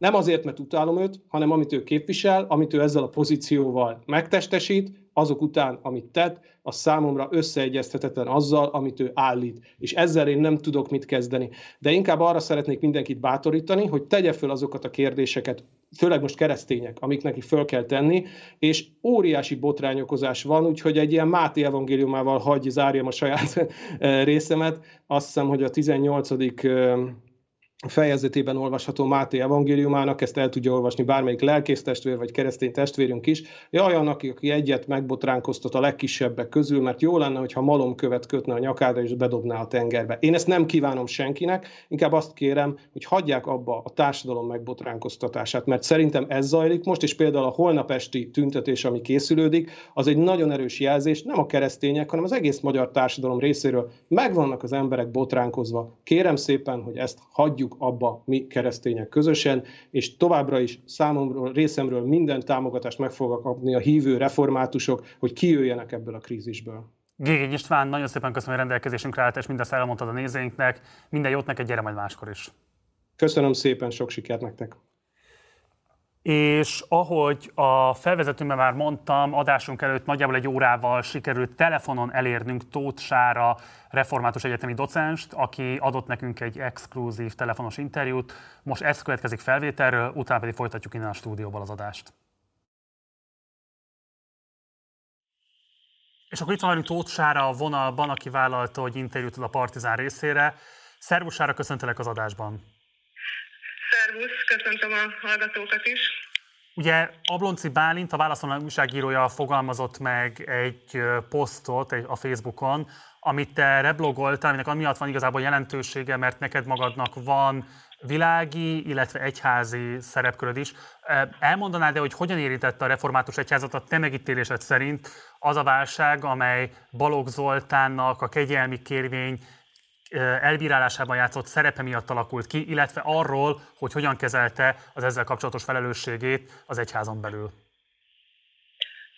Hát ahogy mondtad, Ablóci Bálint posztját posztoltam én is, sőt azóta másik posztot is posztoltam, mert hogyha talán úgy fogalmaznék meg, hogy nagyon nyomorúságos helyzetben van az egyházunk, az egy, egyik szemem nagyon sír miatt, a másik talán egy icipicit azért nevet, mert tényleg reggeltől fogva azt látom, hogy, hogy református barátaim, tanárok, egyetemi oktatók, a református hittudományi akadémiáknak a, az oktatói, lelkészek, régi ifistársaim, a gyülekezetem tagjai nagyon egyöntetően fogalmazzák meg a véleményüket arról, hogy, egy megtisztulásra lenne itt szükség bűnbánatra, és hogy a püspökünknek le kellett volna mondania, mert hogy hát mindenki tudja, hogy mi, mi történt, és, és, és hogy mi most a helyzet. Ami szerintem, amit nyilván el kell itt még mondani, az az, hogy azért ez, ez nem egy előzmények nélküli Mire utalsz ezzel, bocsáss meg? most előállt. Mire utalsz ezzel? Tehát mi, milyen, mik azok az előzmények, amelyeket szerinted fontos tudatosítanod a nézőinkben, hogyha ezt a mostani helyzetet szemlélik? Hát előre bocsátom, hogy Nem látom én sem sokkal jobban át a helyzetet, mint bárki más, aki, aki figyelmesen olvassa a sajtót, különösen olyanok, akik a, ugye az egyházi életben jártasak. Szerintem egyszerűen arról van szó, hogyha nagyon egyszerűen akarok fogalmazni, hogy ne, egy pártpolitik, tehát aki egy politikai párthoz, miniszterelnökhöz nagyon közel lévő ember, az nem lehetne egy egyháznak a vezetője. Tehát ez olyan konfliktus, ami, ami nem vállalható, és, és előbb-utóbb ilyen rettenetes helyzetek vagy kompromisszumok születnek belőle szerintem. Ugye a Balogh Zoltán amúgy lemondott elvileg a kormányban betöltött tisztségéről, tehát elvilegben szakított a politikai karrierével. Itt te most kifejezetten az ex-köztársági elnök tanácsadó kabinetjében betöltött szerepét érzed összeegyeztethetetlennek a református egyházban betöltött vezető tisztségével? Ezt is, meg nyilván ugye van egy olyan kapcsolatrendszere, amelyet a politikából hozott. Én nem azt mondom egyébként, hogy az egyháznak nem szabad a közügyekkel foglalkozni, de a politikának van egy, vagy a közügyekkel való foglalkozásnak van más módja is. Világos. Ugye te egyetemi docens vagy, és kérted, hogy ne említsük meg az egyetemet, amelynek docense vagy, bár nyilván egyébként ezt konkrétan egy kereséssel bármelyik nézőnk meg tudja tenni. Hogy viszonyul az egyetemed most ehhez a kérdéshez? Egyáltalában hogyan viszonyult ahhoz, hogy te most ebben a kérdésben megnyilvánulsz? Hát azt nem tudom, mert nem kérdeztem meg őket. Az a helyzet, hogy valójában én sem értem azt, hogy egészen pontosan, hogy nekünk alá kellett írnunk egy nyilatkozatot pár évvel ezelőtt, hogy az egyetem nevében nem nyilatkozunk, de én pontosan, amit te is mondtál, ezt én már akkor sem értettem, mert hát ahogy mondhat, mondott, két kattintással ki lehet deríteni, hogy jelen esetben ugye a Református Egyetemnek az oktatója vagyok. Um, Mindent erről én ugye, mivel beteg vagyok, ma nem is voltam benn, de azt tudom, hogy a, már tegnap is beszéltem, meg váltottuk el veled kollégákkal, hogy mindenki elképedve vagy hát nem mindenki, hanem akikkel én beszéltem, azok megdöbbentek ezen a egész ügyön. Napok óta próbál a teljes magyar sajtó tisztában látni abban a kérdésben, hogy mi lehet az egész ügynek a megítélése a református egyházon belül, de nagyon nehéz bárkit is szóra bírni, egyáltalán tájékozódni. A te környezetedben hogyan csapódik le ez a botrány, hogyan éli meg az, ha szabad így fogalmazom, átlaghívő, a Balogh Zoltán le nem mondása miatt előállt helyzetet? Hát én nagyon sok hívővel vagyok kapcsolatban. Van egy házi csoportunk, amely hetente összejön, sok lelkész barátom van, és egyöntetően mindenki meg van döbbenve, és igazából rég láttam ilyen nagy egyetértést. Nyilván nem mindenki nem mondhatom azt, hogy mindenki egyetért azzal, hogy itt megtisztulásra lenne szükség, de, de az én ismerőseim döntő többsége igen. És igazából itt ugye nekem is az a nagy dilemmám, meg sok, sokunknak, hogy, hogy hogy is kell fölfognunk a kapcsolatot a, a, a nagy egyház, tehát ez a hát eléggé beteg és a hatalmi kompromisszumoktól áthatott szervezet és a helyi közösségek között, amelyek működnek és nagyon szép szolgálatokat végeznek. Tehát, hogy, hogy csak hogy lásd, hogy ilyeneket olvasok a Facebookon, lelkész barátom posztolja, hogy ma béta kurzus volt, téma és beszélgetés, bevezető kérdés, mit von, mi vonzott ide a református egyházba. A vázatom elkészült, novemberben kihirdettem, január elején nem tudva, hogy ma milyen kontextusba kell előhozni, minden esetre a kérdést föltettem, jöttek válaszok, az egyik így hangzott, szeretem a református egyházban az egyszerű, őszinte, tiszta beszédet, tegnap még azt mondtam volna. Wow. Kemény. hogy ezt, ezt egy olyan lelkész posztolta, aki nem, nem szokott politikával foglalkozni. Egyébként ez is egy borzasztóan nehéz uh, helyzet nagyon sok lelkésznek, hogy egyrészt nyilván érzi a, annak a fontosságát, hogy időnként, hogy állást foglaljon bizonyos kérdésekben, de olyan szinten megosztaná a saját gyülekezetét, hogy a lelkipásztori feladatának vagy a felelősségének mondaná ezzel ellent, hogyha ez érthető, amit mondok. Uh-huh. Tehát, hogy nagyon-nagyon megosztottság, a politikai megosztottság, és, és, és, és ezért nagyon sok lelkész nehéz helyzetben van, mert már-már megalkuvónak érzi azt, hogy talán, hogy soha nem szólal fel ilyen ügyekben, viszont akkor meg a saját gyülekezetében robbantanak ki olyan válságot, ami el lehetetíteni a, a helyzetet. Szóval, hogy egy nagyon beteg és ö, ö, polarizált ö, hangulatban élünk, és ez, ez, ez sajnos nagyon jelen van az egyházakban is. És én nagyon szomorú vagyok, megmondom őszintén, mert tehát így Balogh Zoltánnal kapcsolatban is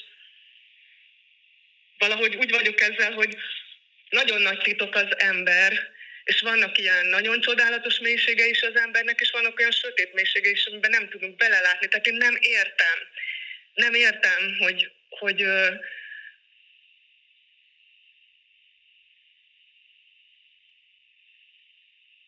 nem tudom összerakni igazából a képet. Ti ismerősei voltatok egymásnak? Tehát te volt olyan időszak az életednek, amikor kapcsolatban álltál Balogh Zoltánnal? Igen, és a szüleivel is. A, a szülei a 80-as évek végén a református iszákos mentő missziónak voltak a vezetői, ahol az én édesanyám súlyos alkoholizmusból megszabadult. Tehát idősebb wow. Balogh Zoltán és a, a felesége Margit néni támogatták őt, és nagyon sokat köszönhetünk nekik, és ugyanígy a rendszerváltás környékén én Zoltánt is ismertem, volt, hogy meghívtuk az IFI-be beszélgetésre például a hit és a politika kapcsolatáról. Az egyik legígéretesebb teológus volt, sokat tanultam tőle, meg az írásaiból. Úgyhogy igen, ami még egy érdekes adalék, hogy, hogy mennyire különös a, az élet, és milyen fordulatokat hoz, hogy a rendszerváltozás környékén például volt, volt egy folyóirat, amit létrehoztak, Egyház és világ volt a, a címe, amelyet Bogárdi Szabó István és ő, meg még mások indítottak el. Ez egy annyira progresszív teológiai lap volt, hogy amikor nekem feminista teológiai irodalomra volt szükségem magyar nyelven, hm. akkor csak kizárólag itt találtam ilyen fontos nyugati tanulmányoknak vagy anyagoknak a fordítását. Tehát ők így indultak hm. a, vált, a, a rendszerváltáskor. Tehát nekem ez a régi képem. Ha erre a kérdésre nem, tudsz válaszolni, ha erre a kérdésre nem tudsz válaszolni, akkor inkább passzoljuk, de hogy az esperes főgondnoki értekezlet belső döntéshozatali folyamatára ráláttál-e bármilyen szempontból? Van-e megbízható információd erről a kérdésről? Nem, nem, nem. Jó, nem, és akkor viszont az utolsó kérdésem az így szól hozzád, hogy azért jelenleg azt lehet látni, hogy a politika nagyon erőteljes üzenetet küldött Balogh Zoltán felé, hogy elvárja a lemondását. Ugye Bajer Zsolt, aki megküldte már a Sejem Zsinort Novák Katalinnak is, és abból lemondás lett, egyértelműen amellett foglalt állást, hogy Balogh Zoltánnak mennie kell, még úgyhogy egy kicsit virágnyelven is fogalmazta meg ezt a kritikáját. Szerinted mit fog elmondani, vagy hogyan foghatni pontosabban a református egyházra, a belső, a híveknek a közösségére, hogyha az derül ki, hogy a belső morális felháborodás nem volt elég arra, hogy megtörténjen a lemondás, ellenben a politikai nyomásra, konkrétan mondjuk Bajer Zsolt nyomására, ez Balogh Zoltán végül mégis megteszi.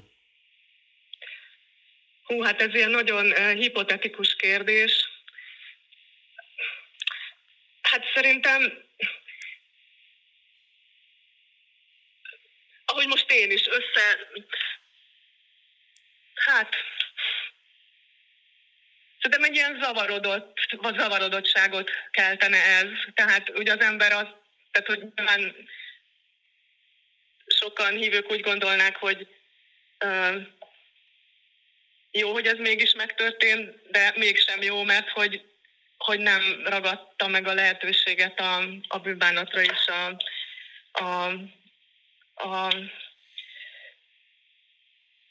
tisztulásra, te így fogalmaztál a posztodban, azt mondod, hogy Isten adott egy lehetőséget a bűbánatra, tisztulásra, elszalasztjuk, úgy tűnik, ez volt a kifejezés, amit használtál. Igen, tehát hogyha, nem, hogyha lemondatják kényszerből, akkor ez ugyanúgy nem történt meg. Hm. Tehát nem hiszem, hogy az egy előremutató fejlemény lenne. Tóth Sára, egyetemi docens, nagyon szépen köszönöm, hogy mindezen körülmények közepette mégis vállaltad az interjút és a rendelkezésünkre álltál. Jobbulást kívánunk innen a stúdióból is, és várunk vissza, hogyha meggyógyultál, hogy személyesen is beszélgethessünk, akár úgy, hogy már itt ülsz velünk. Minden jót kívánok neked! Köszönöm szépen én is nektek, minden jót! És ahogy azt éreztem, ezt az interjút az adásunk kezdete előtt nagyjából egy órával rögzítettük, tehát felvételről sugároztuk. Hamarosan érkezik a stúdióba, pontosabban Skype-on keresztül Kónya Levente József a műsorba, aki frissen megválasztott presbiter, konkrétan azon a napon lett presbiteri megválasztva, amikor Balogh Zoltán a videóüzenetét publikálta. Erről szólt egy Facebook posztja, és ezen keresztül fejezte ki ő maga is a megrökönyödését, hogy pontosan hogyan érzi most magát, egyáltalán mit gondol, milyen út előtt állhat a református egyház közösség. Most erről is fogunk majd vele beszélgetni, de előtte készültünk egy bejátszással, mert hogy az elmúlt napokban picit elhalványul annak az emléke, hogy Balogh Zoltán majdnem évtizedes, meghatározó politikai karriert hagyott hátra, amikor a református egyház vezetésére vállalkozott. Nagyon sokáig a legmeghatározóbb minisztereinek egyike volt a kormánynak. Ebben a minőségében 2013. decemberében fogadott gyerekeket egy adventi műsorban, azt gondoltuk, hogy ez a jelenet sokat elmond alapvetően arról, hogy hogyan látta a saját maga politikusi szerepfelfogását, és ez pont most a különböző események kapcsán, amelyek az ő személyét övezik, talán sokat elmond arról is, hogy mi az, amit esetleg érdemes megfigyelnünk vele kapcsolatban. Nézzük meg, hogy hogyan celebrálta ezt a rendezvényt, és utána pedig folytatjuk a téma kitárgyalását a presbiterrel szabad akkor megkérdezni, hogy ki tudja, hogy az advent az minek az ünnepe, vagy mire ünnepeljük az adventet. Van-e valaki, aki esetleg ezt tudja? Úgy ünnepeltük az adventet, ugye az négy vasárnap, hogy abba a nagy szobába, ahol a gyerekekkel egyébként minden vasárnap, vagy szombaton, vagy hétköznap találkoztunk, a templomnak a gyerekszobájába egy teljes sötétséget csináltunk, még az ablakot is berakasztottuk ilyen fekete fekete függönnyel, hogy egy szemvilágosság sem ment be, de előtte, felgyújtottuk a villany, és előtte az történt, hogy teledobáltuk mindenféle rendetlenséggel a szobát. Például kihúztunk, föl, fölborítottuk az asztalt, fölborítottuk a székeket, kihúztunk egy kötelet a szoba közepén, betettünk egy lavorvizet a szobába, betettünk három olyan tálkát, amiben az egyikbe raktunk egy kis lekvárt, a másikba egy kis kormot, a harmadikba pedig beleraktunk egy drótkefét, így fölfelé, hogy a drót fölfelé legyen, és akkor ezek után beengedtük a gyerekeket a szobába. El tudjátok-e képzelni, hogy mi történt? Az történt, hogy az első gyerek az fölesett a kötélbe. Föl a, a másik meg ráesett. A harmadik meg beletenyerelt a lavorba, és magára borította a vizet. A negyedik az meg belelépett a drótkefébe, az ötödik az összekente magát korommal, a hatodiknak meg lekváros lett a nadrágja. És mindenki elkezdett kiabálni. Ezek után azt csináltuk, hogy a teremnek az egyik sarkába, mert hány, hány sarka van egy szobának? Négy. Négy, így van. Az egyik sarkába, az első sarokba meggyújtottunk egy gyertyát. Ez volt az első adventi gyertya. Akkor már egy kicsit, mintha látszott volna, hogy mi történik itt, de de még senki nem értette a helyzetet, aztán egy idő után már még nagyobb volt a rendetlenség, akkor meggyújtottunk a terem másik sarkába is egy gyertyát, ez volt a második gyertya, akkor majd kicsit látszott, hogy mi itt a probléma, és voltak olyan gyerekek, akik fogták magukat, és oda mentek az ajtóhoz, és kidobták például a lavort. Aztán, amikor meggyújtottuk a harmadik gyertyát, akkor spontán, saját maguktól elkezdtek a gyerekek, elkezdtek rendet csinálni. Föltekerte az egyik a kötelet, a másik fölállította a székeket, a harmadik az asztalt, a negyedik próbálta ott letörölgetni a ruháját, és mire a negyedik gyertyát fölgyújtottuk, akkor a teljesen világos lett a szobába, akkor már nagy, nagy, rend, nagy rend volt. És ott ültek az asztalnál, és olyan rendbe és csöndbe még soha nem voltak a gyerekek, mint addig. És online kapcsolódik be az adásunkba Kónya Levente József. Szervusz, köszöntelek az adásban, és köszönöm, hogy elfogadtad a meghívásunkat. Szívesen köszöntöm a nézőket. ugye úgy konferáltalak fel, mint frissen megválasztott presbiter. Ugye nagyon sok ilyen kifejezés szállingózik a napokban, próbál mindenki eligazodni a különböző egyházi funkciók közepette. Röviden a presbiter miért felel a református egyházon belül? Hogy magyaráznád ezt a laikus nézőink felé? A presbitérium az, a, az minden egyházközségnek az gyakorlatilag a világi irányító testülete.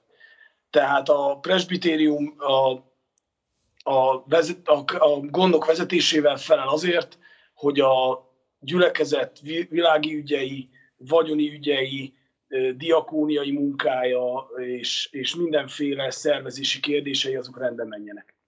Tehát Itt lehet azt mondani, hogy ilyen világi kifejezéssel él, vagy egyfajta felügyelőbizottság? Igen.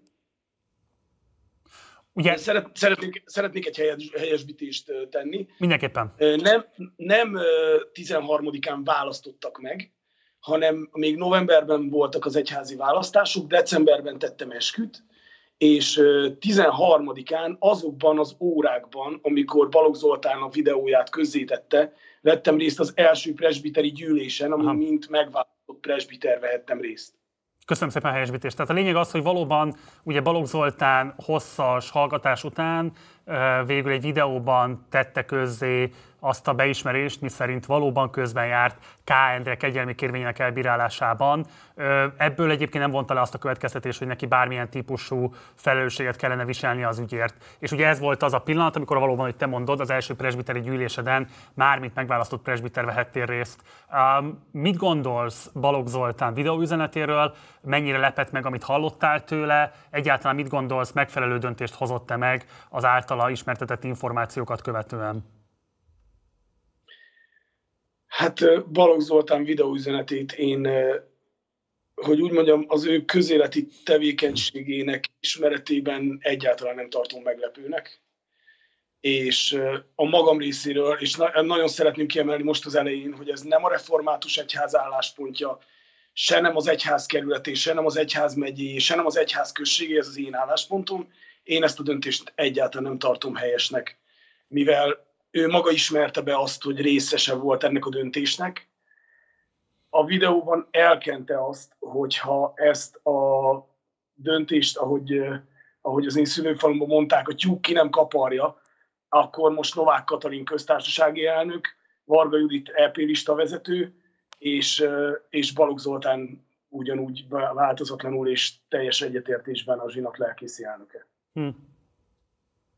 Ugye te is látod azt a bejátszást, amit megosztottunk a nézőinkkel most a beszélgetésünk előtt, és ezt alapvetően azért tettük meg, mert szerintem rendkívül beszédes, főként az utolsó mondata Balogh Zoltánnak, amelyben ugye leír egy folyamatot, amelyben a gyerekek rendetlenséget okoznak az adventi készületek előtt, és ahogyan közeledünk, telnek el az adventi vasárnapok, és közeledik Krisztus születésének az ünnepe, a gyerekek rendbe vágják magukat, és soha nem voltak olyan csöndesek, talán így fogalmaz Balogh Zoltán, mint akkor, és ezt mint valami fajta ideális állapotot írja le. Ez valószínűleg csak azért érdekes, mert sokat elmondhat az ő emberképéről. Nem tudom, hogy egyébként neki magának a református egyház közösségen belül milyen a tekintélye, hogyan ítélik meg az ő adott esetben lelkészi püspöki tevékenységét, most a konkrét ügytől elvonatkoztatva?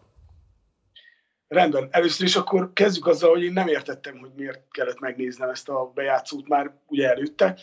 Most, hogy így mondod, ez szerintem egy, egy tök jó kép, mert uh, ugye itt azt, te azt állít, vagy az, azt mondtad, hogy a rendetlenséget a gyerekek okozták, akik talán ebben a szinonimában lehetnek a híveknek a, a megfelelői, de ha jól megnézzük, akkor a rendetlenséget nem a gyerekek okozták, hanem a felnőttek, akik berendezték a szobát. Tehát kvázi itt mondhatjuk azt, hogy ezt a rendetlenséget nem a hívek okozták, hanem az egyház vezetése. Hmm.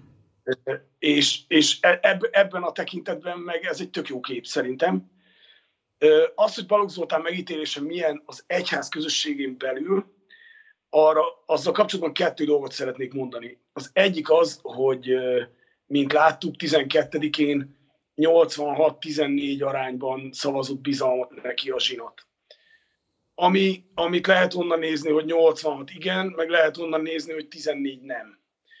Tehát mindenféleképpen a zsinat elsőprő, elsőprő többsége támogatta, Viszont szerintem optimista és hívő emberként észre kell venni, hogy 14%-a nem. Uh-huh. Ez az egyik. A másik, az, az, amit ezzel kapcsolatban el tudok mondani, hogy én azt a bejegyzést, amiről szó volt a felkonfban, azt úgy tettem ki, hogy én csak azt az egy dolgot szerettem volna jelezni, hogy ha csak egy ember is van az én személyemben a református egyházban, aki nem ért egyet azzal, hogy Balogh Zoltán nem mondott le, akkor én ezt a saját lelkiismeretem tisztázása érdekében szeretném kiírni. Ezt a saját Facebookomra írtam ki, meglepően nagy aktivitást váltott ki, és a kedvelők között végigpörgettem a kedvelőknek a, a névsorát, a másnap este a kádban ülve, és azon lepődtem meg, hogy, hogy olyan emberek is kedvelték, akik nem, hogy nekem volt, mert én a, itt a Debreceni refiben érettségiztem, nem, hogy volt refis iskolatársaim, hanem egyenesen volt köztük olyan, aki még azt mondanám, hogy a Nemzeti Együttműködés rendszeréhez is közel álló uh-huh. és köz, közismert személy. Nem szeretném megnevezni, mert nem szeretném megnevezni, és kész. És ez engem, ez nekem arra mutat rá, hogy bár Balogh Zoltánt egyetértésben választotta meg a zsinat, én, remé- én remélem és bízom abban, és szeretném ezt, hogyha jól látnám, hogy nem teljes az egyetértés az ő személyét illetően a hívek közösségén belül. De akkor miért van szerinted ez az erőteljes hírzárlat? Tehát nyilvánvalóan lehet erről a kérdésről beszélgetni, anélkül, hogy bárki is méltánytalanságot követne el, akár az egyházzal szemben, akár magával Balogh Zoltánnal szemben. Tehát nyilván véleményt megosztani lehetséges anélkül is, hogy bármifajta mocskolódásra bárkinek vetemednie kelljen. Az, hogyha van egy morális válság az egyházon belül, aminek vannak közvonatkozásai is, ott nyilvánvalóan elvárható az, hogy lehessen erről világiaknak is érdeklődniük, informálódniuk. Miért gondolod, vagy mivel magyarázod azt, hogy ilyen erőteljes a hírzárlat? Nagyon jó kérdést tettél fel. Én, én, azt, én azt tudom biztosra, hogy a Tiszántúli Református Egyházkerület a, a lelkészeinek megtiltotta, hogy ebben a kérdésben nyilatkozzanak. Gondolom, hogy ez vonatkozik az összes alkalmazottra, tehát az intézményvezetőkre és az egyéb, egyéb köz, nem azt mondom, hogy közszereplőkre, de, de, de nyilvánosan látható emberekre.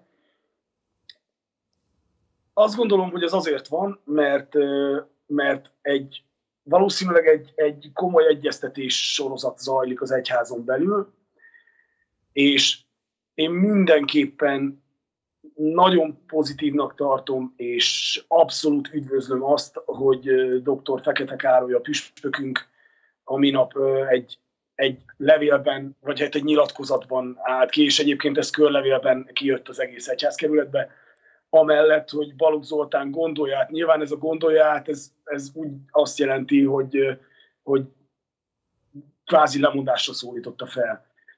Én azt gondolom, hogy jó, hogyha az egyház próbál egységes álláspontot képviselni ezekben az ügyekben. Ha én lennék az egyház vezetője, akkor én liberalizálnám ezt a dolgot, és azt mondanám, hogy minden lelkész megoszthatja a véleményét, akár a híveivel, akár a nyilvánossággal, és ezzel mondjuk csatlakoznék az előttem szólóhoz, de, de azt gondolom, hogy nem véletlenül nem én vagyok a református egyház vezetője, úgyhogy azt gondolom, hogy ezt a Fekete Károly bölcsességére bíznám, és még egyszer üdvözlöm a döntését, és nagyon-nagyon-nagyon örülök a kiállásának. Írtál egy Facebook posztot is, amiben úgy fogalmaztál, hogy azok a támadások, amiket Balog az egyházunkat ért támadásoknak nevez, azok sokkal inkább az ő személyét ért támadások.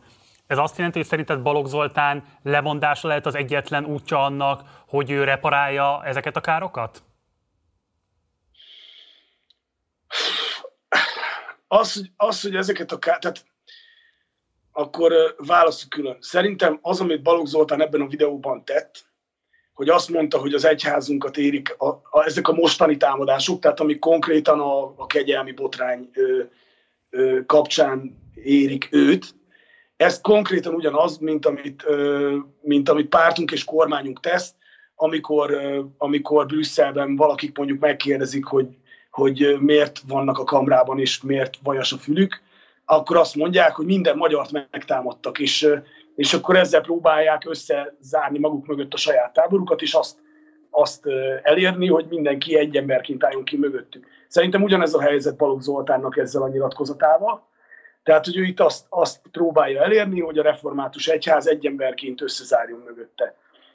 Én azt gondolom, hogy Balogh Zoltán lemondása egyrészt ö, nem távolítaná el jelentős mértékben, vagy legalábbis hirtelen jelentős mértékben nem távolítaná el a református egyházat a kormánypártól. Ö, másrészt azt gondolom, hogy helyben rengeteg olyan eseményről lehet hallani, amikor a, a helyi lelkész vagy intézményvezető tett ugyanannyira vállalhatatlanul kormányközeli és, és egyéb iránt kijerekesztő kijelentéseket, mint amiket egyébként Balogh Zoltán a saját személyes jelenlétével támogat. Harmadrészt pedig azt gondolom, hogy a Balogh Zoltán esetleges lemondása az azért mindenféleképpen egy üdvözlendő és szimbolikus lépés lenne a református egyház részéről. És akkor hadd utaljak vissza egy előző kérdésemre, mert azt, azt hiszem, hogy arra talán nem válaszoltál, hogy te végül is egyébként hogyan tekintettél rá a botrány előtt, mint az egyházat vezetőjeként. És ezt kérdezem azért is, mert én azt gondolom, hogy önmagában nem lehet megfélemlítettséggel valakinek vezető pozíciót betöltenie ilyen hosszú ideig. Tehát nyilvánvalóan vannak számos erénye is Balogh Zoltán működésének, püspöki működésének, de valószínűleg ezek a szélesebb nyilvánosság előtt nem ismertek. Tehát azon túl, hogy most ebben az ügyben rendkívül súlyos, morálisan rendkívül megkérdőjelezhető módon járt el, alapvetően az egyházat első számú embereként mik azok az erények, amelyek pozícióban tartották őt? Hát, hogyha, hogyha Balogh bizonyára számos erénye van, és az előttem szóló említette a, a, azt, hogy ők jó kapcsolatban voltak, és nagyon jó beszélgetéseket tartott. Én az ő, én az ő létezéséről a, a miniszteri kinevezésével vettem tudomást. Én azt gondolom, hogy egy, egy egyházi ember és egy, és egy palástos ember a, a palástjának a viselésével mindenféleképpen egy felelősséget visel a teljes egyháza iránt. Na most, mivel ugye én a, gyakorlatilag a református egyházban nőttem fel, tekintve, hogy lelkész gyerek vagyok, elég sok olyan ügyet végig, és ráadásul édesapám részt vállalta az egyház kerület és egyház megyei bíróságban egyaránt. Elég sok ügyet láthattam, amikor mondjuk, mondjuk annak, a, annak az összegnek, amiről például az út a munkavilágában program szól, annak mondjuk a század, rész, század részéért, ha az egyházunk belül követi el, valakiről a palástot. Én azt gondolom, hogy Balogh Zoltánnak már ezután a program után fel kellett volna állnia, vagy a miniszteri székből, vagy pedig letenni a palástot, mert ez, ez már akkor rossz fényt vetett az, az egyházra. Ezután Balogh Zoltánt ki ugye megválasztottuk, megválasztottuk mondhatom püspöknek, én ennek nem örültem, ennek akkor hangot is adtam, nem abban a stílusban, amiben most a legutóbb, de akkor még nem volt a presbiter. És azt hiszem, hogy ami, ami egy, egy nagyon mérföldkő volt, és szerintem nagyon szégyen teljes volt, az a, az a Balavány úr által is említett püspöki körlevél a tavalyi választás napján, amit felolvastak a templomban, ami szerintem tényleg egy olyan vörös vonalnak az átlépése volt, amitől kezdve én már nyíltan bárkivel, bárkinek bármilyen beszélgetésben azt mondtam, hogy Balogh le kellene mondani a, a püspöki székből.